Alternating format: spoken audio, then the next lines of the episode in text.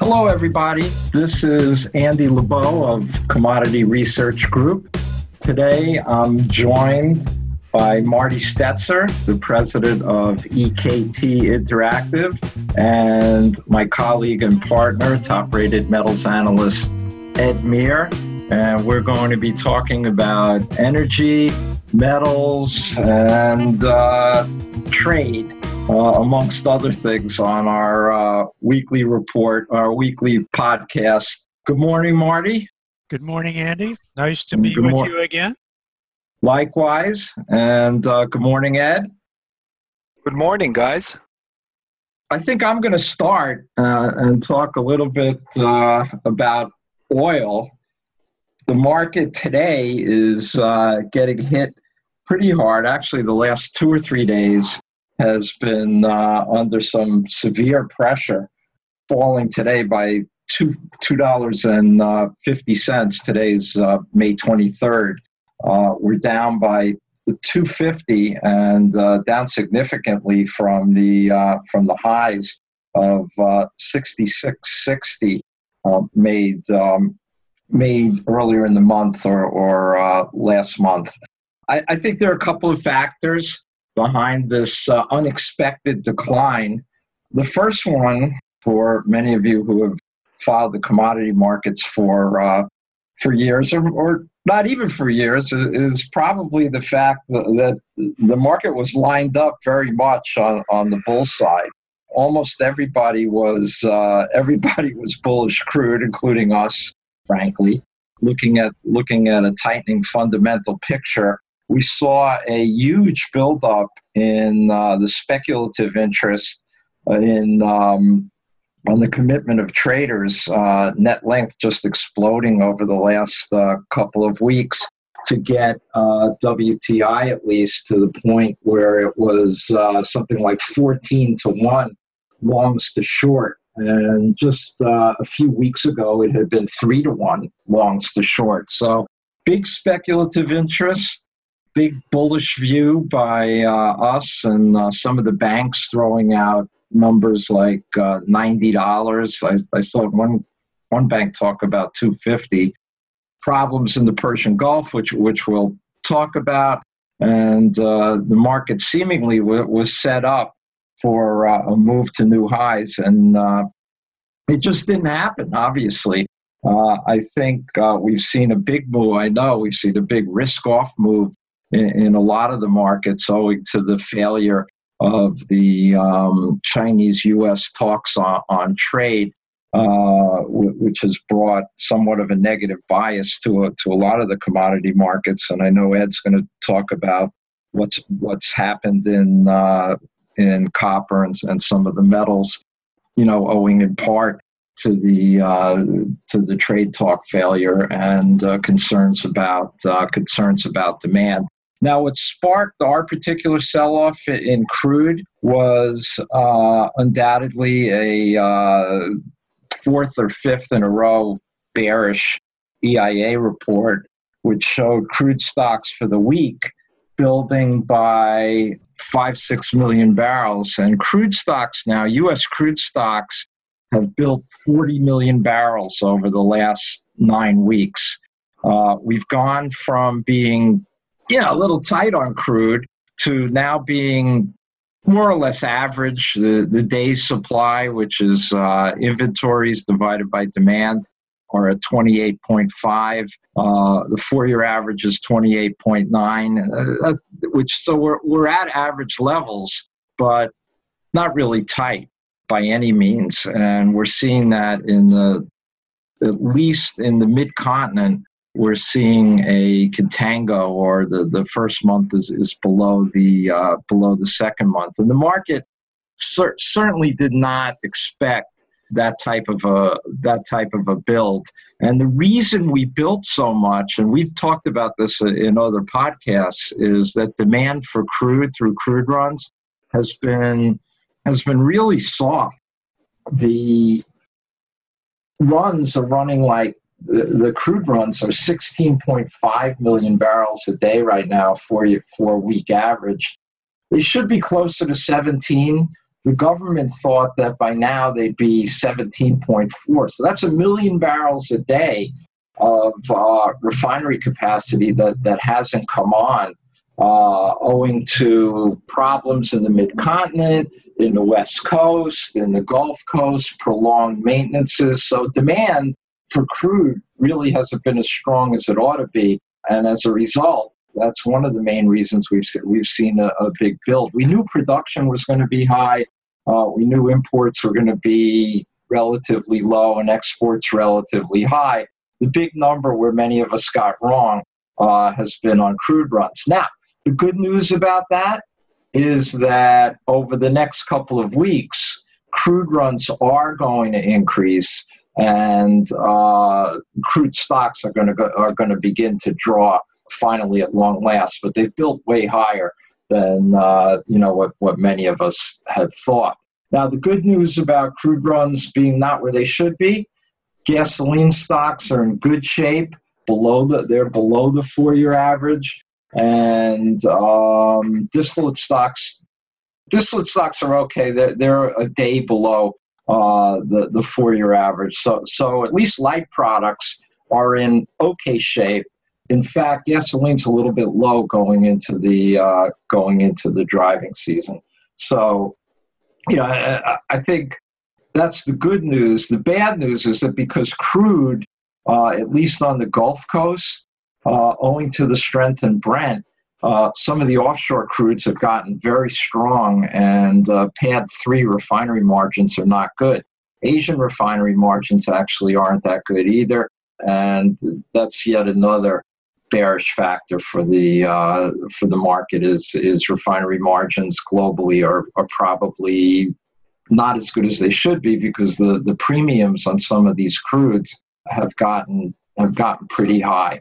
Now, let's move away from the U.S. S&P and then just take a broader view. We continue to think, looking at the supply-demand balances for the second and into the third quarter, particularly the third quarter, looks as though, owing to the loss of Iranian crude, the continuing loss of Venezuelan crude, and the Saudis not yet increasing production, although they said they would if needed. It does look like as we head into the third quarter and runs grow globally, we are going to draw stocks, and it looks like there's going to be a shortfall, which was the bullish scenario. I think it still is the bullish scenario. So despite this sell-off here, we still do like the market.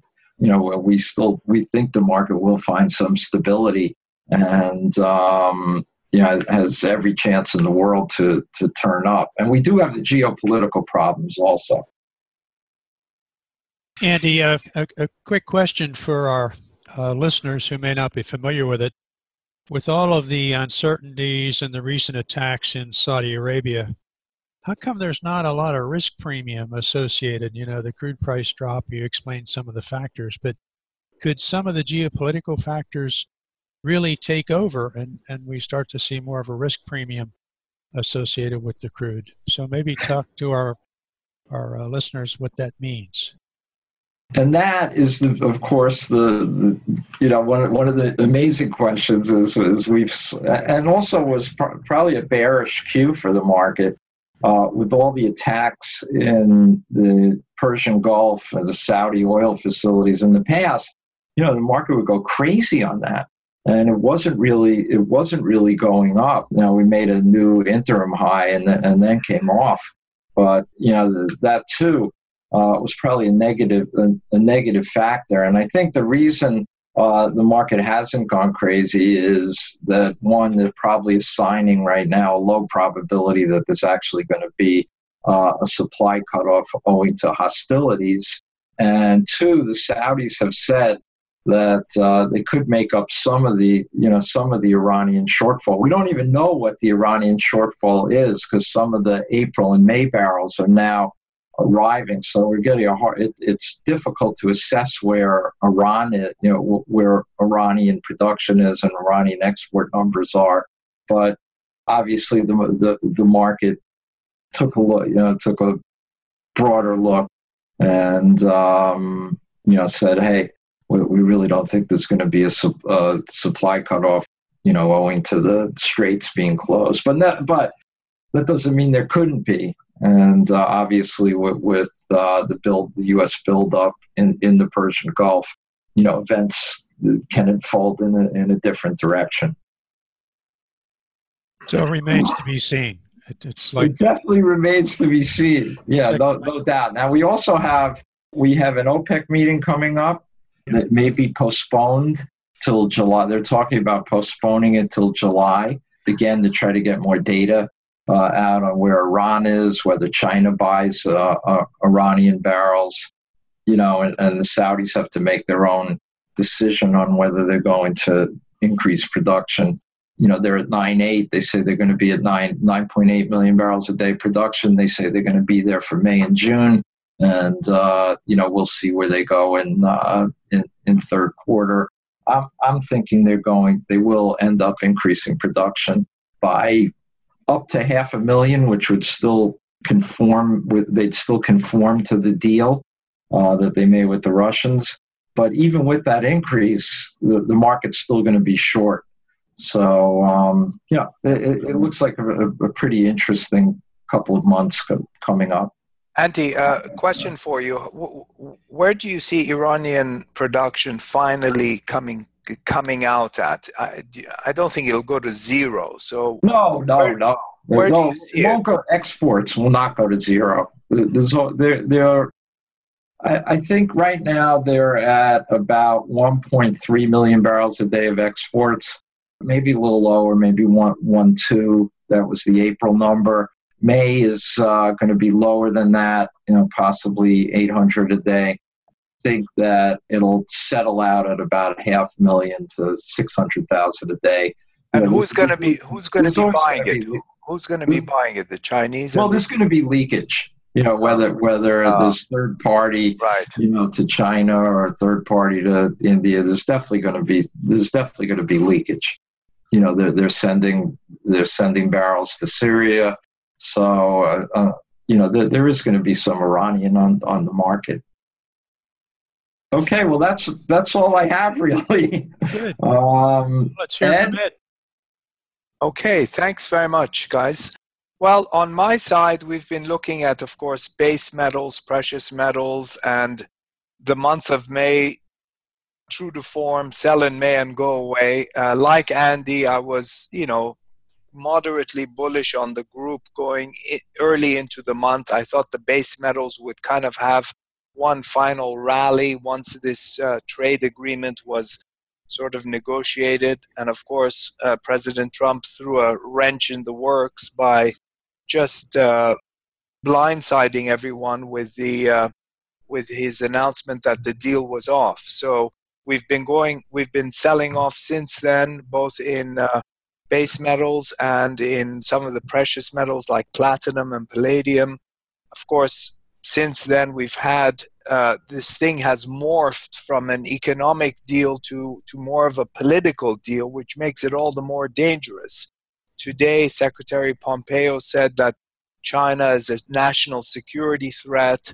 So, once you start going into a political rabbit hole with the Chinese, things really become dicey, I think. And that's why, the markets are just selling off with a vengeance. And we're seeing a big sell-off in equity markets as we speak as well, with the Dow now down 400 points.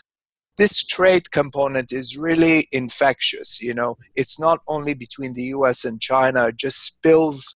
It has tentacles spreading everywhere. So one of the bigger casualties are the Europeans. German companies have about 5,300 operations in China. So when China slows down, it automatically impacts what's going on in Germany. And in fact, today we got the IFO business index out of Germany, the lowest reading since 2014. European Purchasing Managers Index came out as well at 51.6, barely growing, unchanged from last month. And then we have the European elections, parliamentary elections slated for tomorrow. all these establishment parties aren't expected to do well. So, you know, you could see pressure on the euro. Sterling is already under pressure. It's hit a 2019 low, close to it. There's rumors that Prime Minister May be resigning as early as tomorrow. So all in all, it's kind of a very convoluted picture. What was holding base metals up for a long while was the fact that inventory levels were very low across most metals, copper, zinc, nickel, aluminum. Aluminum is starting to come down as well.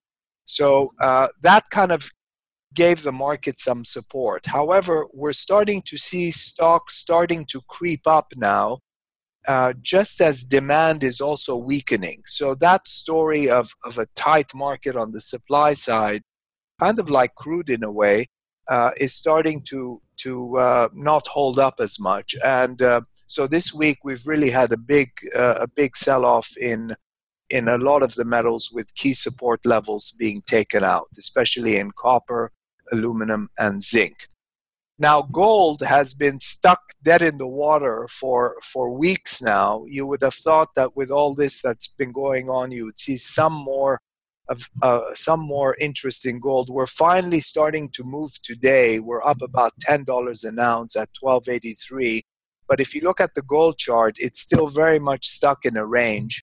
But I think with all this uncertainty, it could probably have another test higher.